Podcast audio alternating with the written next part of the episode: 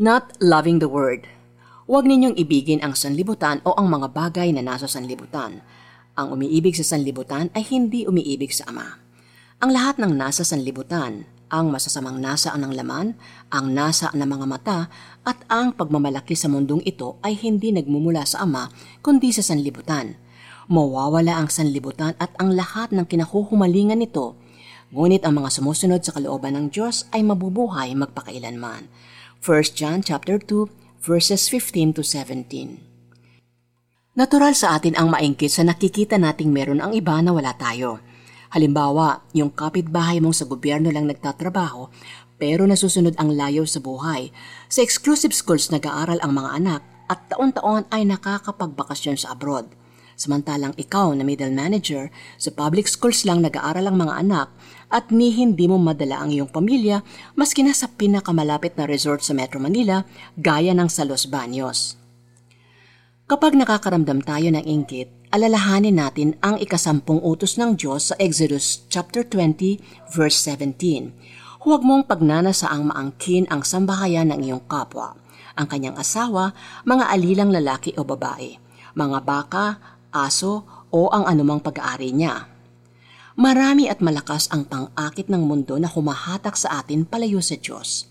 Maaring sa iba, ito ay nasa kinahihiligan nilang sports o entertainment na ang mensahe ay labag sa kalooban ng Diyos. Yung iba naman, dahil sa ambisyong ma-promote sa trabaho, mga apak sila ng ibang tao o ikokompromiso ang alam nilang tama ang iba pang pang-akit ng mundo na against sa kautusan ng Diyos ay ang pagwawalang bahala sa sakramento ng kasal. Some consider marriage as nothing but a piece of paper pwedeng punitin anytime. This is against sa ipinag-uutos ng Diyos na ang kasal ay panghabang buhay. Nariyan din ang paniniwala sa same-sex marriage. Kung ang mga pang-akit na ito ng mundo ay niyayakap natin, wala sa atin ang pagmamahal ng Diyos Why? Because the love of the world cannot coexist with the love of God. Manalangin tayo. Panginoon, patawarin po ninyo ako sa mga pagnanasa ko sa mga bagay na against sa kalooban ninyo. Bigyan po ninyo ako ng kalakasan na mapaglabanan ang damdaming iyon.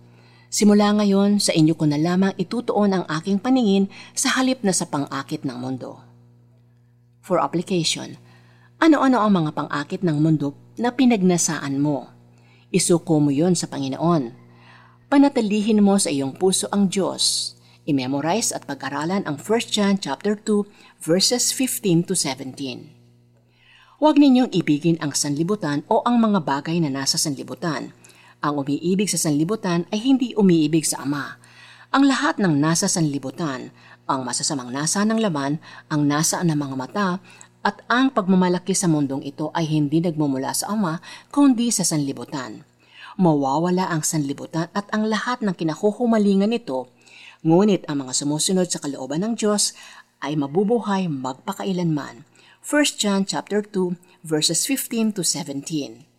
Have an eye for God in everything you desire. Shun those things that do not glorify God. Let us love God, despise the lure of the world. This is Becky Cabral, Executive Producer of the 700 Club Asia.